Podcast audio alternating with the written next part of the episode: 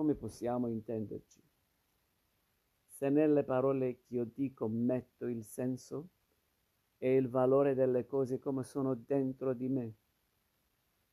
mentre chi le ascolta inevitabilmente le assume col senso e col valore che hanno per sé, del mondo come egli l'ha dentro,